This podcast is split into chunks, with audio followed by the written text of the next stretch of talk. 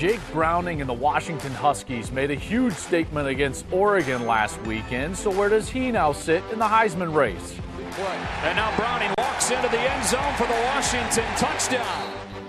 Plus, the two top teams in the country face tough road tests. Number one, Alabama heads to Knoxville to take on number nine, Tennessee, while number two, the Ohio State, takes on number eight, Wisconsin in Madison. Breaking the huddle starts right now. Hey, I'm Joel Klatt. Thank you for joining us tonight, just like you do each and every Tuesday right here on Facebook. Uh, and remember to join in the show. Uh, give us your comments. We'll try to get to them during the course of the uh, show, whether they're questions or anything along those lines. We've got a packed show for you tonight. Matt Leinart's going to be back with us. Bruce Feldman's going to join me, and we're going to dive into all sorts of things the Heisman race. Washington's Jake Browning, has he thrown himself into the mix? We're going to discuss that after that 8 TD performance against Oregon. We've got number one Alabama. Uh, we've got number two, Wisconsin. Uh, they've, or excuse me, uh, number two, Ohio State. They both got tough road tests this week, facing top 10 opponents in Tennessee and Wisconsin, and uh, a lot of other things to get into. And this is where I really want to start right here because there's so much crap that goes on in college football and around college football, and it's so easy to get drug into those conversations in the middle of the season.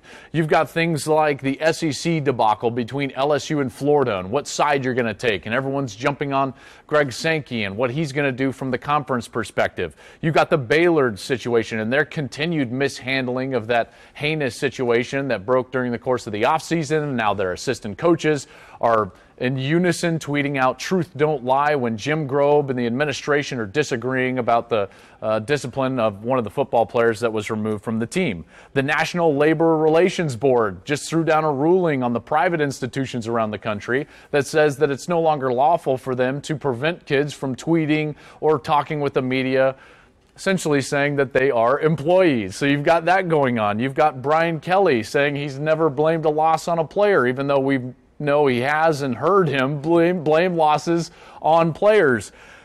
Not to mention, by the way, jury selection started uh, in the last couple of days in that mess of a, a Mike McQueary versus Penn State lawsuit. So you've got all these things swirling around college football, right? Why don't we talk about the actual good stuff about college football, like the great performances on the field? And that's where we're going to start in this program. Breaking the Huddle is going to talk about the great players on the field. And we start with a Heisman discussion with our own Heisman and the best insider in the entire sport, Bruce Feldman, Matt Leinart, join us because Jake Browning is for real. Before we get into our opinions on Jake, here's a little taste of what Jake and his buddies were doing this last weekend. Walks into the end zone for the Washington touchdown. On second and goal, they throw the fade for John Ross, who juggles and pulls it in for the Washington touchdown. Browning to throw against pressure. One on one to the end zone. Perfectly thrown, and John Ross has his second touchdown of the day. Browning on a quarterback draw. Coleman gives him a block and gets him a touchdown. Throwing the fade. John Ross is out there and he gets another touchdown. From the 28-yard line, Browning scans the field, taking an end zone shot. Pettis out there for another. Browning throwing end zone. Pettis one-handed. Touchdown. What a grab. It's a screen. Dotson's got it. There he goes. Demon Dotson runs by the secondary. He's in. Touchdown, Washington. What a day for Jake Browning. Jake Browning was outstanding against Oregon, to say the least, on Saturday. This guy was special, and his teammates were special as well, snapping the Huskies' 12 game losing streak to the Ducks. He threw for 304 yards, six touchdowns, while running, or running for two more and giving him a total of eight touchdowns on the day, tying a Pac 12 single game record. Kid was amazing. By the way, on a little side note before we get into the discussion, not so cool, Oregon, with your new unis when you're getting 70 to 21 put on you, are you? yeah, I don't think it's the, the you know usually it's what look good, play good. It's not they're not looking good or playing not good. Not so much for the webfoot uh, anymore. Guys, let's start with the Heisman discussion. Everyone knows Lamar Jackson right. is the front runner for the Heisman Trophy right now. I think he still is, even after Jake Browning's big week. But Jake Browning, the quarterback of the hottest team in the country, at least the one that's gained the most ground since the preseason, and the guy that's thrown himself into this mix, I mean, he's right there. I would say he's a very close second at this point, at least in my estimation. I'm interested. Yeah, in I, I, I moved him. I actually said on our show before the game or after the game it was, and I and Coach Ronnie just said, "Oh, how could you move up?" Because he's got 26 total touchdowns. You put it into perspective to what Lamar Jackson's doing, and he obviously isn't the electric type player. He's more of a pocket passer, uh, facilitator, but he's been he's been exceptional but he's got 26 total touchdowns to Lamar Jackson's 28. That's pretty impressive.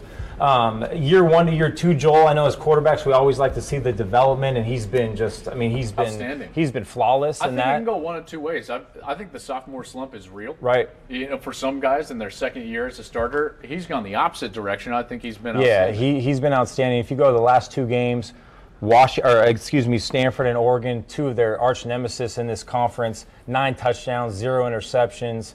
There's a couple games Bruce left on the schedule that I think he can continue to build this resume. Now, will he ever catch Lamar Jackson? We don't know, but the chance to play in the conference championship game. I mean, this kid is is well on his way. I think really the way I would frame it is it's still Lamar Jackson's Heisman to lose. He's going to need like a four turnover a game or a game. something, or unless you know we don't want to see him get hurt, but something like that. Because they're not going to, they're probably not going to play in the ACC title. And you look at the rest of their conference schedule, they don't have really tough opponents except for they have a Thursday night game, which a lot of people watch. Probably not as many now that Houston has lost, but it's at Houston. But I look, Jake Browning, here's the unfortunate part. He did not have much name recognition going into the year. Unlike last year, I mean, Christian McCaffrey, I, I think you voted for him. I voted for him to win it. I voted for him. as Yeah, we all did. He put up ridiculous numbers. Also, he did have a name recognition part. Like people remember Ed McCaffrey. I don't think Jake Browning. When we watched, I think everybody watched that Friday night game where they demolished Stanford. Yeah. The problem with it, not problem, but perspective-wise, is everybody talked about how much pressure they got. Eight sacks. It was like a, such a team game. It wasn't all like people weren't buzzing about Jake Browning. They are now. They are now to some degree. I just don't know if there's going to be that chance. He, he's going to need to have like a 44 touchdown, three interception kind of stat line for people to go, wow, this guy's really. Here's what I thought hurt McCaffrey. And first of all, listen, the whole West Coast East Coast thing, that's real. Oh, okay? Oh, yeah. That, that's flat out that's that's a real deal. In fact, the only two Heisman Trophy winners from the from the West Coast that are not from USC since Jim Plunk- Plunkett was Jim Plunkett and Marcus Mariota. So it, it's a real deal unless you go to USC, which is just a brand mat that And, and Mariota had a is so couple of years, and he put Yeah, up Mari- yeah, ridiculous Mariota numbers. built a built a career. On So, that. so let me draw comparisons to the last year then. McCaffrey, with the opening week loss against Northwestern, his fault, not his fault, whatever you want to say, they left the radar for a month and a half until early October when it's like, oh yeah, hey, Stanford is six and one again. So they had all those games early in the year where they were kicking at nine Eastern, ten Eastern, and they were off everybody's radar until they got it going. But then in October, I went up to the to the farm. They got beat by Oregon, so all of a sudden they slid back down, and they were a two-loss team. So they played one or two more 9, 10 p.m. kicks before ultimately playing Notre Dame and then the big uh, Pac-12, excuse me, championship. So his was such late momentum. So for all the things you said about name recognition, it's absolutely true. But it was such late momentum as far as buzz. Whereas this is real buzz early in October, mid-October, which can carry him. And if Washington continues to be an undefeated team, potentially with that road to the playoff, they're going to have prime East Coast windows to play rather than the nine or ten. Do you think he could East actually Coast windows. overtake Lamar Jackson though? Listen, I'm with you. I would say Lamar Jackson is the favorite right now, but I, I don't think it's apples to apples to McCaffrey because of that. Because he's he's more of a primary talking point right now in the middle of October than McCaffrey was at this point a year ago. And we'll see where the statistics go. I thought he was absolutely fantastic. 23 passing touchdowns at this point in the year. I think the most important stat for a quarterback, you may disagree with me, touchdown to interception ratio. 23 to 2. Yeah. Jake Browning. Oregon and, and Stanford have won the last, what is it, uh, seven, eight, seven, eight, Seven, I think, seven yeah. Pac-12 Yeah. championships. He just dismantled both of those programs in back-to-back weeks. So, I mean, he's got a lot going for him. I think Lamar Jackson is the favorite. I'm going to say that again because he's been sensational. Even in the loss, he was Mm-hmm. the best player on the field. I'm going to spin this down to a couple of more rungs here because I think that there's a clear battle for the trophy right now, which is maybe Jake Browning, Lamar Jackson, possibly JT Barrett. And then there's this other race, which I think is so interesting. the race to get an invite. This is the wild card guys. This is right? kind of the wild card guys, and there's actually a number of these guys. I'd love to get into some of them. I'll throw JT Barrett in there, guys, and, and I'd love your opinions on that. Let me throw some other ones out there as well. Jabril Peppers from Michigan, um, Dalvin Cook is a guy a lot Yeah. of people have talked about. What about even Deshaun Watson and his his possibility? Guy, guys, Trevor Knight still undefeated at Texas A&M. He's playing very well, and you've got, and I know this one's a little bit off the radar. Jamaal Williams, the running back at BYU, is balling out He is. right now, second in the country in, in total rushing yards, only to Donnel Pumphrey from San Diego State.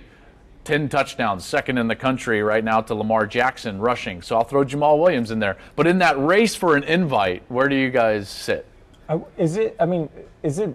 It's weird that we're not even talking about Deshaun Watson. And if you go to the numbers now at this point, last year to this year, they're actually better. He's got more touchdowns, got more yards rushing, He had more that yards great passing. late run He's still year. undefeated. And I think what's catching up to him, and, and like McCaffrey's, just the hype and the expectation to have the year he did last year. It's almost impossible to do Right. it again. Um, but he may catch fire here, and, and there's opportunities with Florida State. They're probably they're going to play in an ACC championship game. There's opportunities for him to gain a lot of ground and a lot, lot of momentum. So I think we still have to keep an eye on him. At the end of the day, I know he threw three picks against Louisville, but he won the game for them as well. He had five touchdown passes. And Jabril Prepper, Jabril Peppers is a guy I'd love to see him get invited. I would too. I think he needs, and Jim Harbaugh is going to do everything he can to get him there. There's no doubt about it. He's already started the campaign. He's lining up at quarterback, throwing the football, wildcat, all these things. He just has to have a couple defining moment You know what games. he has to have? He does it they have all. to beat them. They have to beat they them. beat them. That knocks JT Barrett out. By the way, your guy Wonstead, I watch Big Ten Network. He's, he's talking about JT Barrett like JT Barrett threw for 400 yards last week. I mean, JT Barrett was not good throwing the football a week ago, but he did rush it for 137 yards. So he at least has that dynamic. and he's the starting quarterback for arguably the best team in the in the country. Exactly. And, without Alabama him, doesn't not. have that with Yeah. Jalen Hurts, who's Yeah. a true freshman who's not going to get the run this year. You just don't feel it up to this point, even though he's playing very well. Uh, some of the interaction we've gotten on Facebook, by the way, uh, Sean Breezy says Peppers for Heisman. Justin says Peppers, he does it all. Ricky and Rachel says, Where's Deshaun Watson? We just talked about Deshaun Watson. Daryl says Josh Dobbs. No, I'm sorry, that's not Can going I to throw a happen. wild card in Yeah, please guys? do. Are you going to go Barnett? I was going to say, what about your guy Barnett? I like Der- I like you Derek have Barnett. him at top I did. I keep him in top. I mean, look, they would have lost two games without Derek Barnett, but I'm going to go the other defensive end in the SEC. So now, by the way, they obviously Tennessee plays Alabama. They can knock them off. But if somebody beats Alabama, and let's say Myles Garrett goes wild in that game, gets healthy, goes, you know, like they have a bye week, you know, four tackles for losses, they win. People are going to look at him and go, that guy should be in New York. He's one of the best players in the country. I, I wouldn't disagree. I think Myles Garrett is really good. Um, really dominant player on the line of scrimmage. Better versus the pass, obviously, than he is the run, but he's not bad against the run. He's not Yeah. one of those prototypical pass rushers that you can push around in the college game. He really is a, a, a very good all around player. Um, I get accused all the time of hating the SEC. I don't hate the SEC. I think Alabama's the best team in the country right now, followed closely by Ohio State. I think what A&M has done in their transformation, guys, they're making me more of a believer right now. Fool's gold? Are you believing? I'm more of a believer right now good. in, in A&M. playing well. I, I think that you should win at home more convincingly when you get seven turnovers. But that being said, they're rushing the football very well. Here is a part of the. It's not so much the SEC schools that I have a problem with as much as their fan bases and the media in the South. The media in the South is maybe worse than any part of anything in college football because what happens, and Bruce, you know this to be true as much as I do. What happens is when you vote for the Heisman Trophy, there are voters that just put one, mm-hmm. two, and three, how they see it. And then there are voters that put one and then strategize with two and three to leave a player off the ballot, which is almost an active vote against that player. There was a percentage of ballots, mostly from the South last year, that left Christian McCaffrey off the ballot entirely. Those are votes in order to keep him from gaining that trophy Right. versus what I did, which was I thought McCaffrey was one, but Derrick Henry was absolutely two in my book. There was no way I wasn't putting Derrick Henry up there, even though I'm not a Southern voter. It was if you wanted to stack it, you would have said, okay, I'm going to go Christian McCaffrey one, Deshaun Watson. Yes, exactly. just so 100%. 100%. But you know that that happens. That's probably to bring this back full circle. That's probably what's going to hurt Jake Browning more than anything because the the Southeast media can't stand the Pac-12. They just can't. They hate the times that they play. They think it's rinky-dink for whatever reason. And anytime that you're dominating that conference, they say, "Yeah, but it's the Pac-12." So that's going to hurt Jake Browning throughout this What, process. what were what was a percentage of votes that were submitted before the conference championship Um, games? That was quote a me. It was between high- 14 and 17 percent. that's that's unbelievable. That's a too. lot. Yeah, especially in this It's day and age when I mean when you won it, it was what 12 years ago or whatever it was. It was paper ballots, I yeah, think. still. and now you can do it online. You can do it that morning or whatever, and wait till or the you know the day after. It, it, it should be a rule that we should wait. Till We're not after- accepting ballots. Yeah, till- not accepting ballots to the the Sunday. over, You know, the Sunday following championship Saturday. But, Anybody else you guys want to throw in there? Um, I think JT Barrett's going to become a, a real player in this race. He- has he's got, got- Wisconsin he- this weekend. He's got Michigan still. He's got a lot of opportunities, I think, left. Whereas Jake Browning, you know, USC, Utah, uh, Washington State obviously could be a big game, but I feel like Bruce wants to be part of that percentage to just submit his vote right now. I just see it in his face. He's No, like For Lamar, Jackson I- right here's now. Here's my thing is so I have Lamar as a clear number one. I have Jake Browning number two, and then I have a gap. I thought Between that whole clear- next but tier. Yeah, I mean, he, uh, I keep pointing the helmet. I mean, I watched a lot of the Indiana game. He, they did not throw the ball well. Talking about JT Barrett. Talking about JT Barrett. I looked at Deshaun Watson and I see the seven interceptions. So I was like, ah, I can't put him back there. I got to putting Dalvin Cook back in the mix. Yeah. Because he had a huge game against Miami. Now, that he didn't have a great game early in the year, but it's No. like, do you knock him completely out of the mix for that? Well, I think he was banged up early in the year. I don't think he was 100% healthy, but that you know that's neither here nor there. I think his career marks are going to start getting him more attention because Dalvin Cook is actually 475 yards away from becoming Florida State's all-time leading rusher, passing Warrick, Warrick Dunn. Dunn, yeah. And when you start doing things like that, and guys are like, "Oh, I remember Warrick Dunn, that great, you know, those great FSU teams, and, and so on and so forth." I think he's going to start to get a little bit more run um, as the season goes along. JT Barrett needs three more touchdowns to pass Braxton Miller for Isn't that- most isn't that offensive crazy? touchdowns. I think And he's in still school only a junior, yeah. Yeah, That's and, crazy. he barely, and he didn't play that much last year. I think Ohio State and Alabama, totally different topic.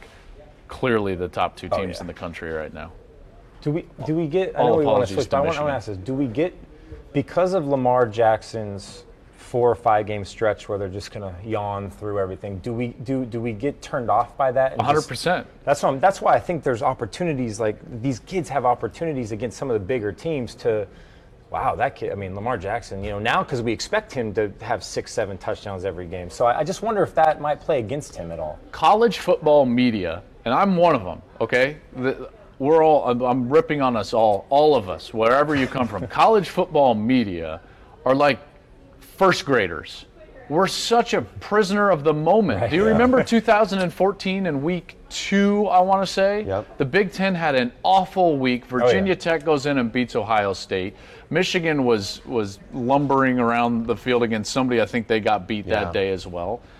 Everyone, including all of us in the green room, the avocado room, Stu Mandel, I'm calling you out. You were buried in the Big Ten to our bosses, which you, didn't really appreciate at the time. But everyone's burying the Big Ten. They're the worst conference of all time. Clay Travis was on a victory lap on the hmm. internet talking about how the Big Ten was dead. And guess who wins the national Yep. championship? Ohio. State after beating Alabama in the playoff. We're a prisoner of the moment, and because of that lull that Jackson's going to have schedule wise, There's I guarantee guys, you when yeah. you when you're going to see Washington in prime time, or when you're going to see this week JT Barrett. If JT Barrett throws for five touchdowns, he'll immediately be, oh man, he's he's the second guy in the Heisman. I he'll can't move back believe up we should have known, man. two. JT, he's, he passed Braxton Miller and blah blah blah because we are idiots That's in the do. college football media. Don't tell the secrets, man. Prisoners. We can't help it. It's human nature. It is. It is human nature. Um, speaking of Barrett, Ohio State at Wisconsin this weekend. Can't wait for this one because Wisconsin is one of those great venues in college football. It's going to be an electric environment, guys. So number two, Ohio State is going to get a top ten Wisconsin team, which you might say is Wisconsin really a top ten team? That's a whole nother discussion because once you get past seventh in the country, it's like a literally a free for all Yeah. for who's going to be eight to what twenty. Um, anyone can be in there. Wisconsin happens to be that number eight team at this point. They slide back into the top ten. Early thoughts on this game, fellas. Bruce, I'll start with you. Uh, I saw a cool stat that the University of Wisconsin put out, and, and there's been 10 meetings at Camp Randall between top 10 teams, where uh, Wisconsin and the opponent are top 10. Wisconsin is seven and two in the previous games and has won the last six. That's a great stat. I don't Six put, and zero in their last six I do in not- top ten matchups at Camp I Randall. unfortunately I do not put any stock in it carrying over. Nor do I. I don't think- either. the I don't freshman either. quarterback's going to have a hard time here, and I think that I think Ohio State just has too much speed. And the the one thing I took away from watching them against Indiana last week is it's like you can play really well in two phases of the game, and then all of a sudden Parris Campbell busts a kickoff return Yep. at the worst possible time, and it's a momentum breaker. And I just feel like everybody else's margin for error, short of maybe Michigan against these guys, is so slim, and these big play guys just crush you, and that's what happens. It's Malik Hooker with a huge interception, or it's JT Barrett drops a dime to Noah Brown, or it's Curtis Samuel gets force loose. fumble, yeah. O- OU dealt with that in the game we did earlier in the year, guys. OU was playing really well early in the game. They missed one field goal. They get Ohio State to a fourth down. Bang! Curtis Samuel Yep. takes off for a touchdown. Then OU drives right down the field. This play happens. Fourth down. Mayfield tip ball. Bang! Pick six. And all of a sudden you're like, what just happened? Because they were playing pretty evenly in the game, and it's 14 to nothing because of the playmaking ability that Ohio State has. One of the best defenses in the country. Three of their four opponents have gained less than 300 total yards. And I saw Wisconsin, albeit on the road, but versus a very comparable defense to Ohio State when they faced Michigan, gain what was it, 159 total yards, and they could be basically do nothing on offense. I just don't see Wisconsin moving the ball. Right. You know, uh, are you going to beat them 10 to 9? Because that's the only way I see Wisconsin actually winning this game is is something under a two touchdown game for either team. What is the spread in this game?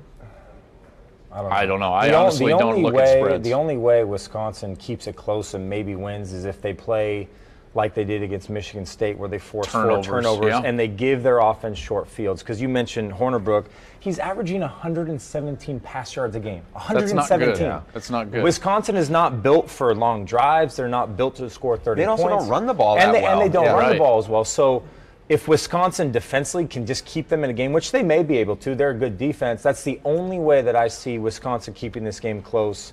Uh, Ohio's too fast or too athletic, I think. My pause for Ohio State would be the fact that we saw Indiana play really well against their passing game last week. You know, and you could say, yes, Wisconsin is clearly better than that. They're very fundamentally sound. Schematically, they're incredibly sound. They're never out of position. They tackle well in space. So is it hard to move the football against Wisconsin? Absolutely. If anyone can do it, would it be Ohio State? Yes, because physically they're just more superior. Yeah. Uh, athletically on the outside, they're faster. They've got bigger wide receivers than the defensive backs of Wisconsin. Uh, Curtis Samuel, I think, is a guy that I probably should have included in that Heisman discussion and kind of that tier of, of possibly an invite tier. They didn't get him the ball much in the first half last week, though. I think that's a mistake on their part. him, Wouldn't yeah. you agree?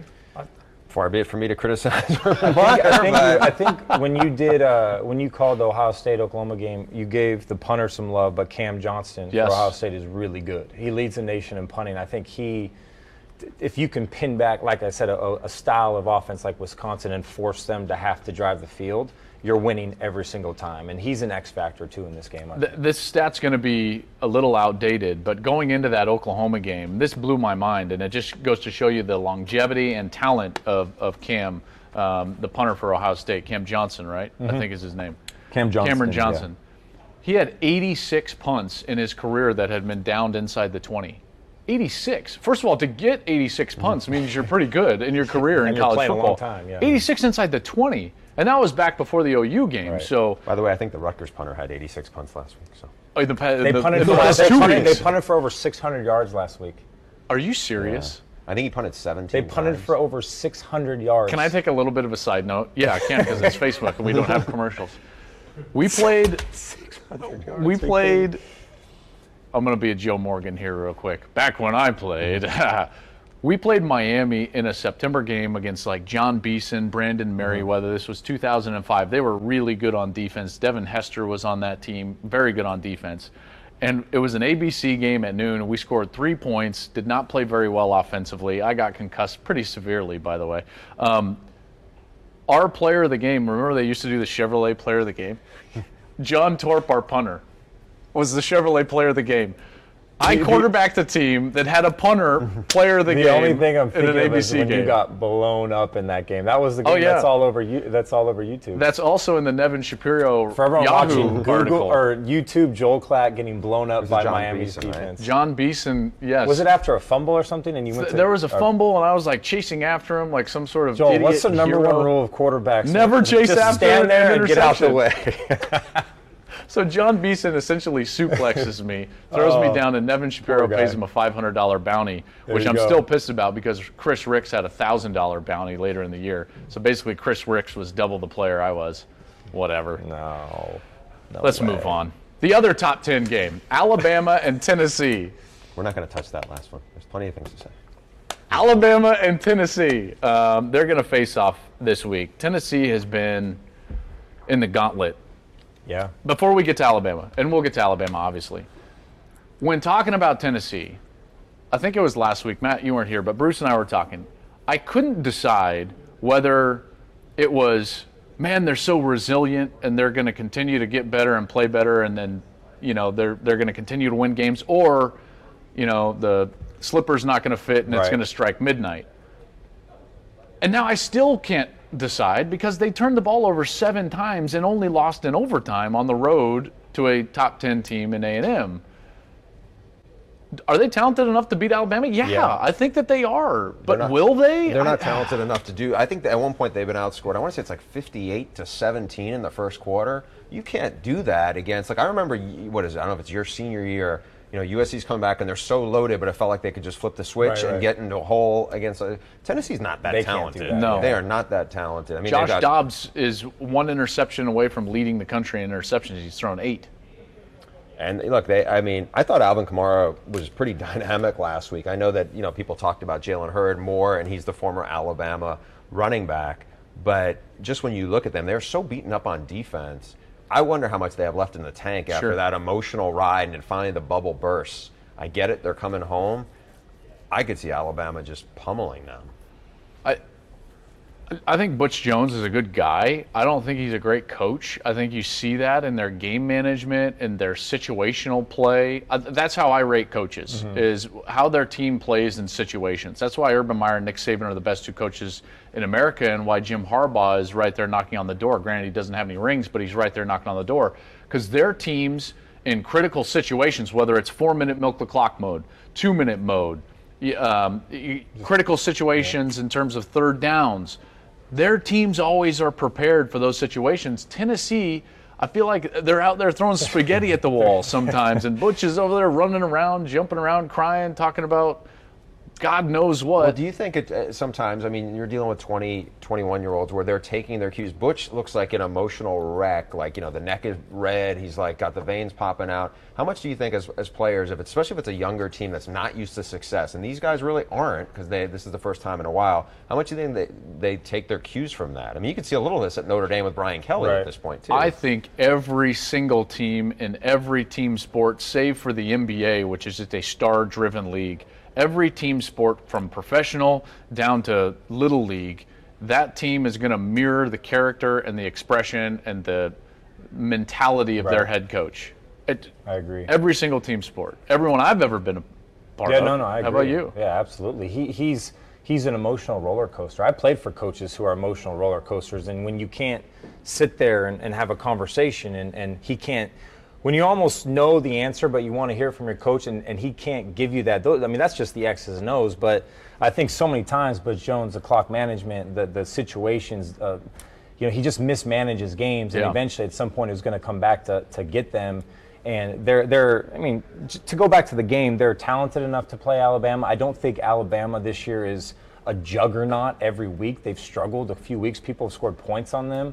Um, What does Lane say? the have, you cha- have you chatted I, with him? I haven't chatted with him. I do think I do I like you guys are boys. we're, we're boys. Uh, listen, I, I love what he's done with Jalen Hurts. I really have. This kid, I think he's only averaging about 25 pass attempts a game. So That's all he should. That's what I'm saying. They're not putting a lot of pressure That's on him. They're not asking him to do too much. They're relying on their defense, which has been outstanding. The running backs have, have played extremely well. So they're just. Th- They're a complete machine, but I think they're beatable this year. I think Tennessee, if they can play four quarters, They can, they, but but they haven't played four quarters all season long. So I just I can't buy into that. Here's here's what I think would be concerning, and it's concerning from Nick Saban. You see, hear it. You know, I've read a lot of the comments uh, out of Tuscaloosa uh, about what Nick is saying about his team. They've given up 400 yards passing in two games this year. Arkansas, which Right. blows my mind how they can throw for 400 yards, and Ole Miss, and you can understand Ch- what Chad Kelly that Ar- Arkansas or Ole Miss would throw for 400 yards, but he was saying that there were a lot of missed assignments and coverage last week against Arkansas, some blown assignments, uh, guys in the wrong spots. So he's frustrated with that. Now, if there's one guy that can get corrected as soon as anybody, it would be Nick Saban, who works with the secondary at Alabama. But that's the one area. Now, is Josh Dobbs the type of player that can go exploit that? He did it against Florida, who I think has a really good defense and a very quality secondary. So This game was close last year too. it was Yeah, close last Tuscaloosa, year. Yeah. I- so it wouldn't shock me if it's close again. Um, I just again like is is a Butch Jones Right. coach team we going to ju- beat Nick we Saban? just haven't I seen just- enough consistency. I mean, they. I mean, talk about You want? Do you want to Mary. pick Tennessee? I feel I like would, you do. I would have I picked feel like Tennessee if you're they were trying not to pick on Tennessee. defense. Their four best players, only one of them is playing in this game. Injuries Derek are- yeah. They're really banged up on the back seven.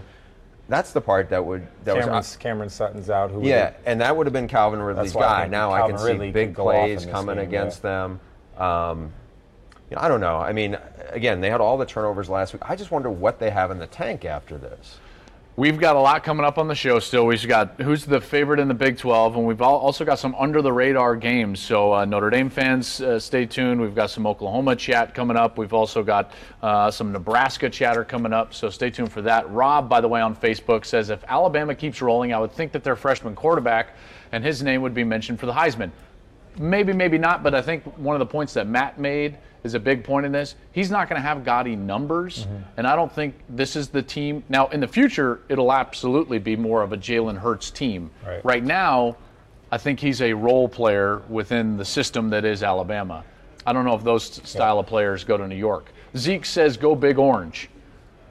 Are you a Cuse fan, Zeke, or is that for think he's a Tennessee? Tennessee or I've never heard that about Tennessee. I've heard "Go Vols." Zeke. Rocky Top. Check back in with us and let us know. Is that Vols, Cuse? Are you a Boeheim fan? I'm not quite sure. Kenneth Matthews says Bama in a close one. That's kind of where I'm at right now. Uh, Bama big, says Justin. Kyle says, will Texas, Notre Dame, Oregon, USC, and Baylor have head coaching open openings this year? Quickly before we get to the Big 12, if you're all of those places, who are you hiring? That's part of making a change. You don't just make a change for change's sake, right? So Tom Herman, yes, is a, a big fish out there. I guess he did lose to Navy last week when Houston went down to Navy. You can't just make a change and be like, we made a change. Who'd you hire? That's what his school does. That- That's what you guys do.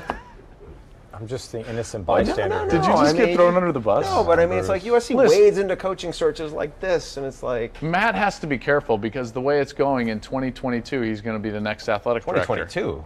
Maybe 2018. by 2018. I might. Would throw you be my a good hat- AD? No, I might throw my hat in as a coach though. Oh, I'm kidding. I'm kidding. He is the play caller. What's your uh, son's coach's team? Let me tell you something. We we we Not your son's coaches. we your son's lost. Do we, flag do we, football do team. we want to get off topic here and talk about No, let's get to the Big 12. Okay, I Leinart. called a great game Sunday. You we lost to the upper division team. You lost. You didn't call a great game. All right, Big 12 favorites: Baylor, Oklahoma, West Virginia. Baylor and West Virginia are undefeated. I'll be in Texas, uh, in Lubbock, for Texas Tech hosting West Virginia this weekend. Baylor's still undefeated. Oklahoma got the big win in the Red River game last weekend in a game that I got to experience firsthand, which was awesome. If you're a college football fan, you got to go check out OU Texas in the uh, the Cotton Bowl. Big 12 favorite, guys. Is it one of those three schools for sure, or is it an Oklahoma State? Can they bounce back after a few losses? I mean, where are you sitting right now in the Big 12? Where are you going? Do you still want to pick I'm- Tennessee over Alabama? I feel like you're no, still. no, I've run out of gas on that one. All right, look. He's, he's still thinking about Barnett and- for Heisman. No, Barnett. no, uh, please. I, I, I- I'm tempted to go on West Virginia here because Okay. everything goes through Morgantown. It, everybody has to go there. It's not an easy place to play. especially Baylor's as got to go gets there. I think the last week of the season. Yeah, which could be wild if that is it to decide who's going. Jim Grobe, kind of a homecoming game. I think he's an, originally a West Virginia guy. You know, their offensive line is pretty good. I think they have one of the most best kept secrets in the Big 12 uh, in the backfield in Crawford. Skylar Justin Howard, Crawford, Justin he- Crawford. he was very good last can week. Skylar Howard win the Big 12 championship? That's my question for West Virginia. I I don't know. think He, I think he can. has been Tim awful. Brando, by the way, loves that guy. Let's not let's not say awful. I mean, he's he's a role player. He he's thrown four, two touchdowns against three Power Five teams this year. Five, four interceptions. The only good game he's played is against Youngstown State. I'm not off him. I'm just saying, can he can he can he lead this team to a Big 12 championship? Okay, that's a fair question. That is- That, that, that's He- my question. he- I, he's tough. He's gritty. I like. He's improved they have, drastically. they from last have to year. run the ball Yeah. in order to do it. Like they're, they're going to have to be a run first team. To, to answer, they're not going to go like for instance this week they're going to have to go face Texas Tech in Lubbock, and I, I they stopped Texas Tech for the most part last year throwing the football. I think it was Patrick Mahomes' worst game as a starting quarterback. Um, save for his very first start, which he split time, so you got to throw that one out. So it was his lowest output, 159 yards passing, is the lowest output he's had in, in any of his starts at Texas Tech. But that was in Morgantown. That's a much different place. It's harder to play in Morgantown. They ran it down. I did that game. They ran it down Tech's throats. They may try. I They mean, may try to do that again, Right. though, because Yeah. of Tech's defense. Can Skylar Howard carry them to the Big 12? Man, Because the you- fact that they've got those teams in Morgantown, have They have very good receivers. They no, I know, I know, but you have to score 35, 40 points a game in, this this conference conference, to win. So I'm just Not there. I maybe not there. I, I don't. I, I, I'm leaning towards Oklahoma, and I was off a couple weeks ago, but uh, you called the game. Mm-hmm. I just think they're rolling at the right time offensively, and I think the the emergence of Dede Westbrook guys Oh. has been. It's just it's opened up this offense even more. Um, they've been down this Guys, road before. he He's unreal he in was, person. and it was deep. It was it was slant routes taken to the house. I just think they have the right mix. Defensively, Joel, I, I can't even remember how many times you called Jordan Thomas's name, and I know he gave up a touchdown, but I think it was the first time they the secondary like made some plays. They got Yeah. their hands on. You know, they Some just 50-50 balls that they yeah, actually were just, They winning. were winning it, and again, they still gave up a lot of points. But I feel like in this conference. You just have to have a defense that's okay that can that can get some key stops, and you have to have an offense like they have. So I just believe in them offensively. I don't think West Virginia's been great defensively this year, even though that's kind of their mo. Um, but again, it's I mean, and we're not even talking about Baylor, and Baylor's the highest ranked team, you know. So Yeah, Baylor's an interesting one, guys, because Baylor, they they've got um, Kansas this weekend, and then they've got an open week, and then they're going to have Texas. They're going to beat Kansas. Okay, just it is what it is. Kansas is two and forty-five in their last forty-seven Big Twelve games. True stat.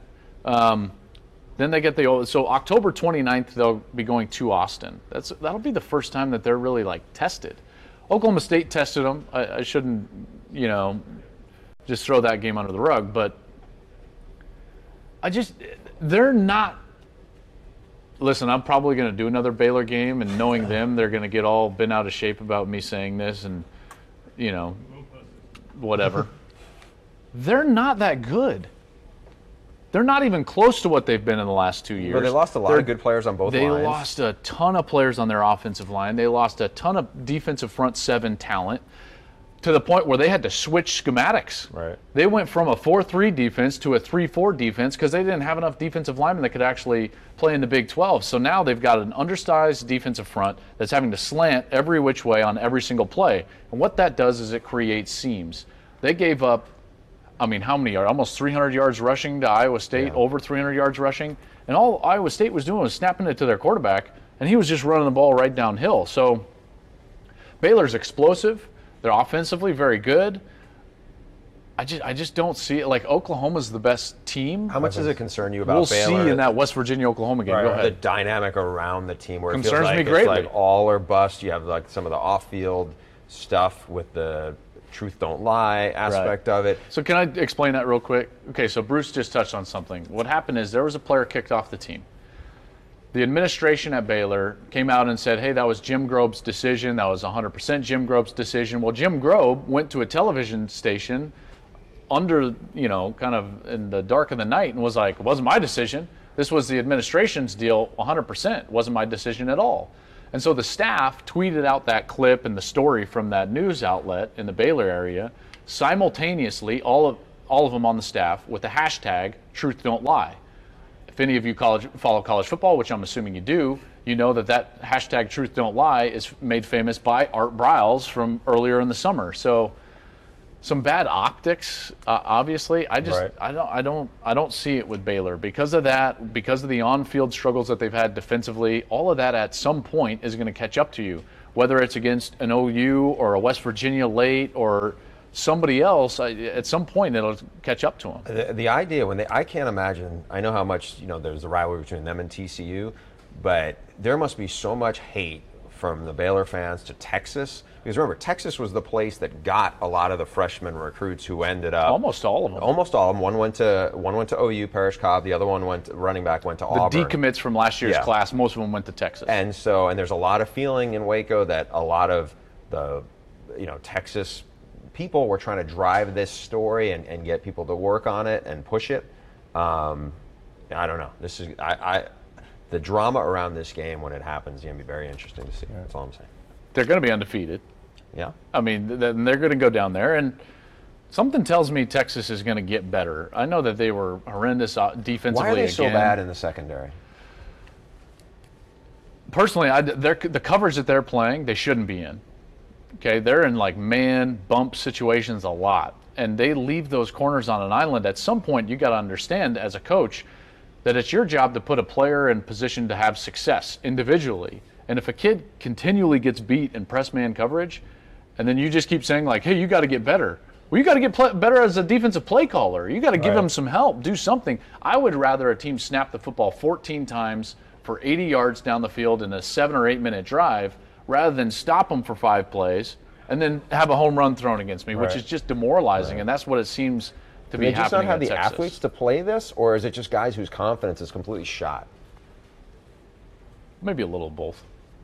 Maybe a little of both. I think that they need some help in the secondary. There's no question, but we'll see as that goes along. Okay, real DBU, quick. by the way. Pick a team. what? Big Used 12 call favorite. TBU. Uh, I'm going to go West Virginia. West Virginia. Oklahoma. Oklahoma, I would pick Oklahoma as well right now. It's not just because I did three of their games. I think they're really talented. Okay, wrapping things up here uh, on the show. And Before that, Tony says my sleeper team, the Big 12, is Kansas State. I like that one. Not bad, not bad. I like them on might have defense, the but best we'll defense see. in the conference. We'll see with them. Um, uh, Kyle says OU. Sean Baylor. Um, so we got a lot of different It's going to be a wild race. I'll tell wild what. race in the Big 12. As down as the Big 12's been, it's still wide open. some games, guys, that are under the radar this week that you want to touch on for any number of reasons. Bruce, go. All right, I'm going to be selfish and go the game I'm doing this weekend. It's Matt's alma mater going into Arizona, which is our producer's alma mater. Bear down. There you go. Uh, What's what's the what's the spread of that one, Klein? Can I just put a spread on it? throw I it. would say USC by 15, Yeah, I would say I would say 14 to 17 probably. 14 and a half. so, so Arizona is seriously banged up all over the place. You know, they need Nick Wilson to try to get healthy. They're down to their probably down to their third string quarterback. We'll see if Brandon Dawkins can play. If not, Khalil Tate. Here's the part I like about it. Khalil Tate is a really gifted dual threat quarterback. True He's very strong. Yeah. yeah. 17 years old. They wanted to redshirt him. Uh, strong arm, good touch, very physical, but he doesn't have much of the offense. He's a Serra kid. USC has nine kids from that high school, uh, Dory Jackson being one of them. They tried to get in on, on Tate late, and he was like, you know, I want to go to this offense. I'm not sure if USC would have made him a running back or a wide receiver, whatever they would do. But I think him against this defense is very interesting to see if you know if he becomes the guy. I want to see how he holds up, and I think that the way Sam Darnold is playing, I mean, they've He's gone over really yeah, well. they've gone over 500 yards the last two weeks. They only did that three times all of last year. I think he is the best thing that's happened Oh, yeah. to Clay Helton this year, I and he think needed Sam something good to Darnold may save Clay Helton's job. I'm with you. I'm telling you. He's good. They've got an identity. Yeah, and the thing do. about it, you, you can scoff if you want. Colorado's secondary is pretty good. Yeah. They were leading the conference in pass is good, yeah. efficiency, pass total passing defense. They've got a kid that's going to get drafted probably in the late first round, early second as a corner. It's hard to pronounce his name. It's like Chidobe Ozoboribe or whatever. He's amazing. Sorry, buddy. I, uh, I apologize about that one. I'll try to get that one better next time. But Browning, or I'm sorry, Darnold played really well against He's them. played really well. Ever even on the road against Utah, he he's has ball security issues. I mean, he's fumbled a lot in a couple games. He's young. Um, but that I can live with that because he's throwing the ball well. He's making he's making good decisions. I think he only has one interception. I think in two games, throwing for a lot of yards. I like him. Um, A couple games. I want to uh, briefly Notre Dame, Stanford, just because of how different these teams are going now. Both of them. Stanford just is really struggling. Aren't they the last both going couple- like this, though? They're- That's what Oh, I'm saying. They're both going in that direction. Whereas this game last year had such a massive impact. I mean, we're talking. You know, I think you called the game, Joel. I did right? call Yeah, the game. Notre Dame, if they won, playoff. There was really all good those shot to go to the things, um, and it's just it's just crazy how quick it could fall. I, another game is UCLA Washington State. This is a pretty interesting one because Washington State's undefeated in conference play. Mm-hmm. Um, they, for whatever reason, were really bad out the gate. Now all of a sudden they're playing better. It's just like last year. Y- Yeah, it's strange, Leach but the- needs to stop sending them to this camp or high it's- school, junior it's high in like Idaho for camp. It's so interesting, but Luke Falk, that offense, the defense is playing better. Uh, they're kind of a sleeper team to keep an eye on because they can score a lot of points. UCLA is still just, I mean, struggling to find an identity. Josh Rosen was banged up last week. We'll see how healthy he is. I was impressed with his toughness last week. He- in a loss, I mean, like he stood in there and took some shots. He took some shots, and it's it's funny. They can't run the ball. They're, they're dead last in the conference in rushing offense, which is what that they wanted be to be. my biggest surprise of anything in the Pac-12. And that's the reason why they've struggled. So this game is really big because UCLA is still much alive in the South. I mean, the South's Yeah. wide open. So Well, that everyone, game, everyone is. yeah, I know. Even your Buffs, who just took well, a beating even to my even team, USC with two losses. two losses. I know. and they still. So they anyway, still that's a good shot. game in the pack in the Pac-12 to keep an eye on. I do like weekend. that one. Yeah. I like that one a lot. Washington State. It wouldn't shock me at all if Washington State ends up playing Washington in the Apple Cup the Friday after Thanksgiving the- with for the both of them for yeah. the division title. Yeah. That I mean, that would be insane. Can you imagine Pullman? They'll burn it down. They will burn me- Pullman down, and then Lewiston will burn their. They have a paper mill. Lewiston, Idaho is one of the worst smelling places on the face of the earth. One of my, my favorite places to play was at Washington State in college. Great venue. Awesome. It's a really good- great little venue to play football. Called an Apple Cup there Yeah. before, and I I fun. loved it. Uh, when we get to that, I'm going to dropped 50 on them, but it was. no, okay. Actually, you know what we'll do? We'll have Petros on that week. Petros has a great Pullman, Washington story. It's a hotel story, right? It's a host- Mo- it's a Moscow, hotel Idaho, story. man. That's where you stay. Moscow, Idaho. We stayed in Lewiston. Oh, we like I said, Lewiston, one of the worst smelling places in America. the paper mill there is the worst. My game uh, under the radar: Nebraska travels to Indiana. Nebraska's ranked in the top 10, and remember what I said earlier. Once you get past seven, which is essentially like that Louisville A&M range, from eight to 20. I mean, you could put anybody in there. It's yeah. a total crapshoot. So Nebraska falls into the top 10. First time in that spot since 2011. Bo Pelini was the coach. He's still yelling at somebody somewhere right now. and they travel to Indiana. Indiana played pretty well last week against uh, Ohio State. And remember, Ohio State, supremely gifted, very explosive. They were right there in the second quarter. They played great against the pass. Tommy Armstrong is not nearly what JT Barrett is. Wouldn't shock me at all if the Hoosiers were to win that game. I know they haven't been great in Big Ten play in the last year and a half. It just wouldn't shock me at all if they ended up beating Nebraska because Nebraska's might be a little high on the Yeah. horse, undefeated at this point in the season for the first time in a long time. So, Nebraska at Indiana would be my under the radar game. Fellas, appreciate the time. Lewiston, Idaho. Moscow, It stinks. Idaho. Bruce wants Tennessee to win. Go Big Orange, apparently from Kin on the Facebook. I still don't know what that means. He hasn't written anything back in, but we appreciate you watching. Big thanks to Dr. Pepper for uh, sponsoring this little program. Remember, Dr. Pepper, it's a college football tradition. No tailgate or watch party is complete without Dr. Pepper.